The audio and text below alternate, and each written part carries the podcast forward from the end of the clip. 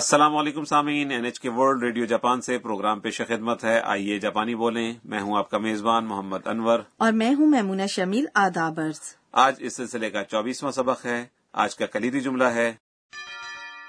使わないでください。 استعمال مت کیجیے ہمارے سبق کی مرکزی کردار انا تھائی لینڈ سے آنے والی بین الاقوامی طالبہ ہیں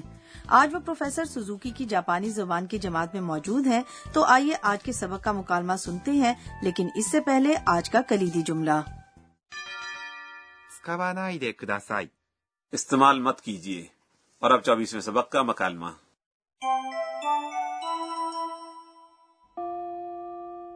はい、今日はここまでです。来週の月曜日に試験をします。先生、辞書を使ってもいいですかいいえ、ダメです。使わないでください。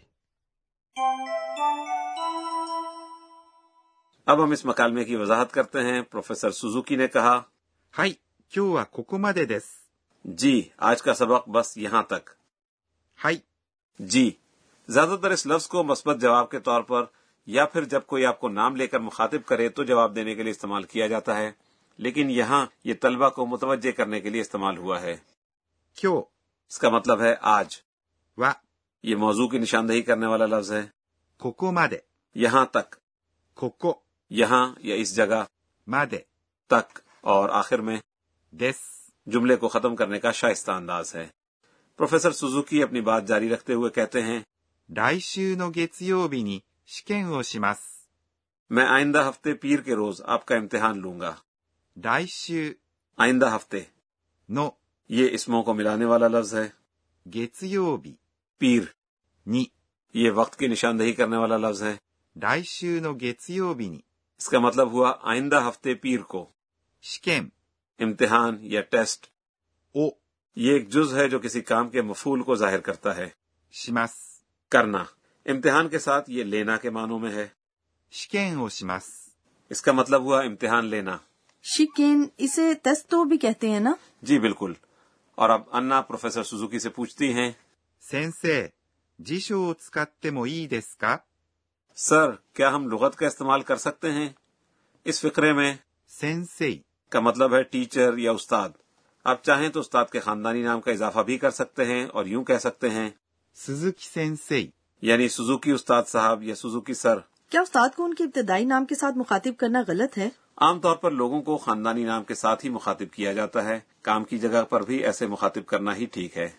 辞書 اس کا مطلب ہے لغت یا ڈکشنری を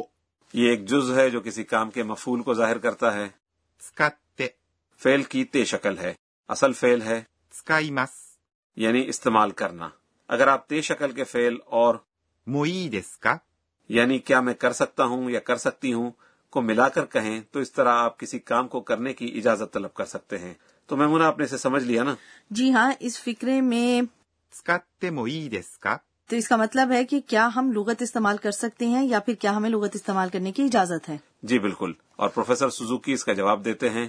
いいえ、ダメです。 نہیں آپ نہیں کر سکتے いいえ、 یعنی نہیں ダメ、 نہیں کر سکتے یا نہ کریں یہ کسی کام سے منع کرنے کے لیے استعمال کیا جاتا ہے یعنی فلاں کام کرنے کی اجازت نہیں ہے です。 یہ جملے کے اختتام کا شائستہ انداز ہے ویسے دامے ایک غیر رسمی لفظ ہے آپ اسے اپنے دوستوں یا ماتحتوں کے ساتھ استعمال کر سکتے ہیں اپنے اساتذہ اور اپنے سے اعلیٰ رتبے کے لوگوں کے ساتھ اس لفظ کے استعمال میں احتیاط برتیں پروفیسر سوزوکی اپنی بات جاری رکھتے ہوئے کہتے ہیں 使わないでください。 استعمال مت کیجیے یہ آج کا کلیدی جملہ ہے 使わない、 یہ فعل استعمال کرنا کی سادہ منفی شکل ہے شائستہ منفی شکل یوں ہے 使いません。 جبکہ اس کا اصل فعل یوں ہے 使います。 استعمال کرنا تو میمونہ اس کی منفی شکل کیا ہوگی سکا و نائی یہ نائی پر ختم ہوتا ہے لہٰذا یہ فیل کی نائی شکل ہے کیوں ٹھیک کہا نا میں نے انور صاحب جی بالکل ٹھیک کہا اور اگر آپ でください。 کا نئی شکل کے فعل کے ساتھ اضافہ کرتے ہیں تو اس کا مطلب ہے کہ آپ کسی شخص کو کوئی کام کرنے سے منع کر رہے ہیں تو پھر اس صورت حال میں سکا و نائی دے کداسائی کا مطلب یہ ہوا کہ براہ مہربانی لغت استعمال نہ کیجیے بالکل ٹھیک تو آئیے اب اسے کہنے کی مشق کرتے ہیں 使わないでください。 اور اب سبق نمبر چوبیس کا مکالمہ ایک بار پھر سنتے ہیں آج کا کلیدی جملہ ہے 使わないでください。 استعمال نہ کیجیے はい、今日はここまでです。来週の月曜日に試験をします。先生、辞書を使ってもいいですかいいえ、ダメです。使わないでください。 اب وقت ہوا ہے ہمارے کارنر گر کی باتیں کا اس پروگرام کی سپروائزر پروفیسر اکا نے تو کناگا ہمیں آج کے اہم نکات کے بارے میں بتاتی ہیں تو انور صاحب آج ہم نے اظہار کا ایک انداز سکا و نائی دے گداسائی یعنی برائے مہربانی استعمال نہ کیجیے سیکھا تو آپ برائے مہربانی ہمیں اس بارے میں مزید تفصیل بتائیے کہ جب کسی کو کوئی کام کرنے سے منع کرنا ہو تو کیا کہنا چاہیے تو آئیے پروفیسر صاحبہ سے پوچھتے ہیں 私が教えましょう اچھا اب میں آپ کو بتاتا ہوں کہ پروفیسر صاحبہ کیا کہہ رہی ہیں جب آپ دوسروں کو بتانا چاہتے ہیں کہ انہیں کوئی کام کرنے کی اجازت نہیں ہے تو آپ فیل کی نئی شکل کے بعد でください。 لگاتے ہیں اور کہتے ہیں ないでください。 یعنی برائے مہربانی سے نہ کریں اچھا مثال کے طور پر یہ کہتے ہیں برائے مہربانی نہ جائیے تو فیل جانا کی جاپانی ہے 行きます。 اس کی نئی شکل ہے 行かない。 آپ اس میں دے کداسائی کا اضافہ کرتے ہیں اور کہتے ہیں 行かないでください。 یعنی برائے مہربانی نہ جائیے اس کے علاوہ بھی ایسے بہت سے انداز ہیں جنہیں استعمال کرتے ہوئے آپ کسی کو پرزور انداز میں کوئی کام کرنے سے منع کر سکتے ہیں سبق نمبر بائیس میں آپ نے سیکھا تھا کہ آپ فیل کی تے شکل اور はいけません。 کو ملا کر کہہ سکتے ہیں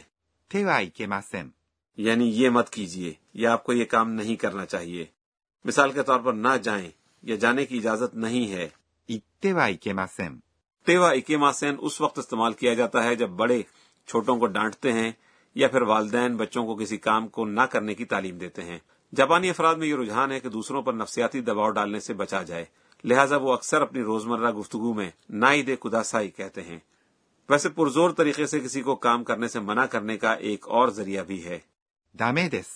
ایسا نہ کیجیے جیسا کہ آپ نے آج کے مکالمے میں بھی سنا اس کے علاوہ لوگوں کے احساسات کو ٹھیس پہنچائے بغیر کسی پیشکش کو مسترد کرنے کا ایک باکمال انداز اور بھی ہے آپ یوں بھی کہہ سکتے ہیں それはちょっと。 یعنی یہ تو ذرا یہ تھا ہمارا کارنر گر کی باتیں اور اب وقت ہوا ہے ہمارے کارنر صوتی الفاظ کا اس میں ہم آوازوں یا رویوں کی عکاسی کرنے والی صوتی تراکیب متعارف کرواتے ہیں آج ہم چند ایسے الفاظ متعارف کروائیں گے جو عدم اطمینان یا ناگواری کو ظاہر کرتے ہیں 広い広い。 غصے میں بڑبڑانے کو ہم اس طرح سے بیان کرتے ہیں ブーブー。 یہ بے اطمینانی اور ناخوشی کا اظہار ہے ویسے انور صاحب بو بو سے واقعی یہ لگتا ہے کہ جیسے کوئی شکایت کر رہا ہے اچھا اچھا اب ہم عدم اطمینان کو ظاہر کرنے والا ایک اور لفظ متعارف کرواتے ہیں たくん、今日は忙しいのに。いや、予定詰まってるし。そんな急に言われても無理だよ。いや、無理だって。 کوئی شخص ناگواری کے احساس کے ساتھ ہلکی آواز میں بڑبڑا رہا ہے اسے ہم کہتے ہیں ブツブツ。 اسے اس وقت استعمال کیا جاتا ہے جب لوگ منہ ہی منہ میں بڑبڑا رہے ہوں تو میں کوشش کروں گی کہ آئندہ زیادہ بتسو بتسو نہ کروں یعنی نہ بڑبڑاؤں جی آج صوتی الفاظ کے کارنر میں ہم نے دو الفاظ متعارف کروائے ブーブー。 اور ブツブツ。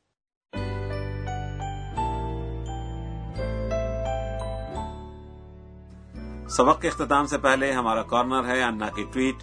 انا آج کے ایونٹس پر ایک نظر ڈالتی ہیں اور یوں ٹویٹ کرتی ہیں えーっと、今日は、 اگلے ہفتے ہمارا ایک چھوٹا سا ٹیسٹ ہوگا ہم اس میں بال پین استعمال نہیں کر سکتے ہمیں پینسلیں اور ربر استعمال کرنے کا کہا گیا ہے مجھے ان چیزوں کی تیاری کرنا ہے کیا آپ کو سبق نمبر چوبیس پسند آیا آج کا کلیدی جملہ تھا 使わないでください。 استعمال نہ کیجیے اگلے سبق میں ہم آپ کو انا کی یونیورسٹی کی زندگی کے بارے میں مزید بتائیں گے ہمارے ساتھ رہیے گا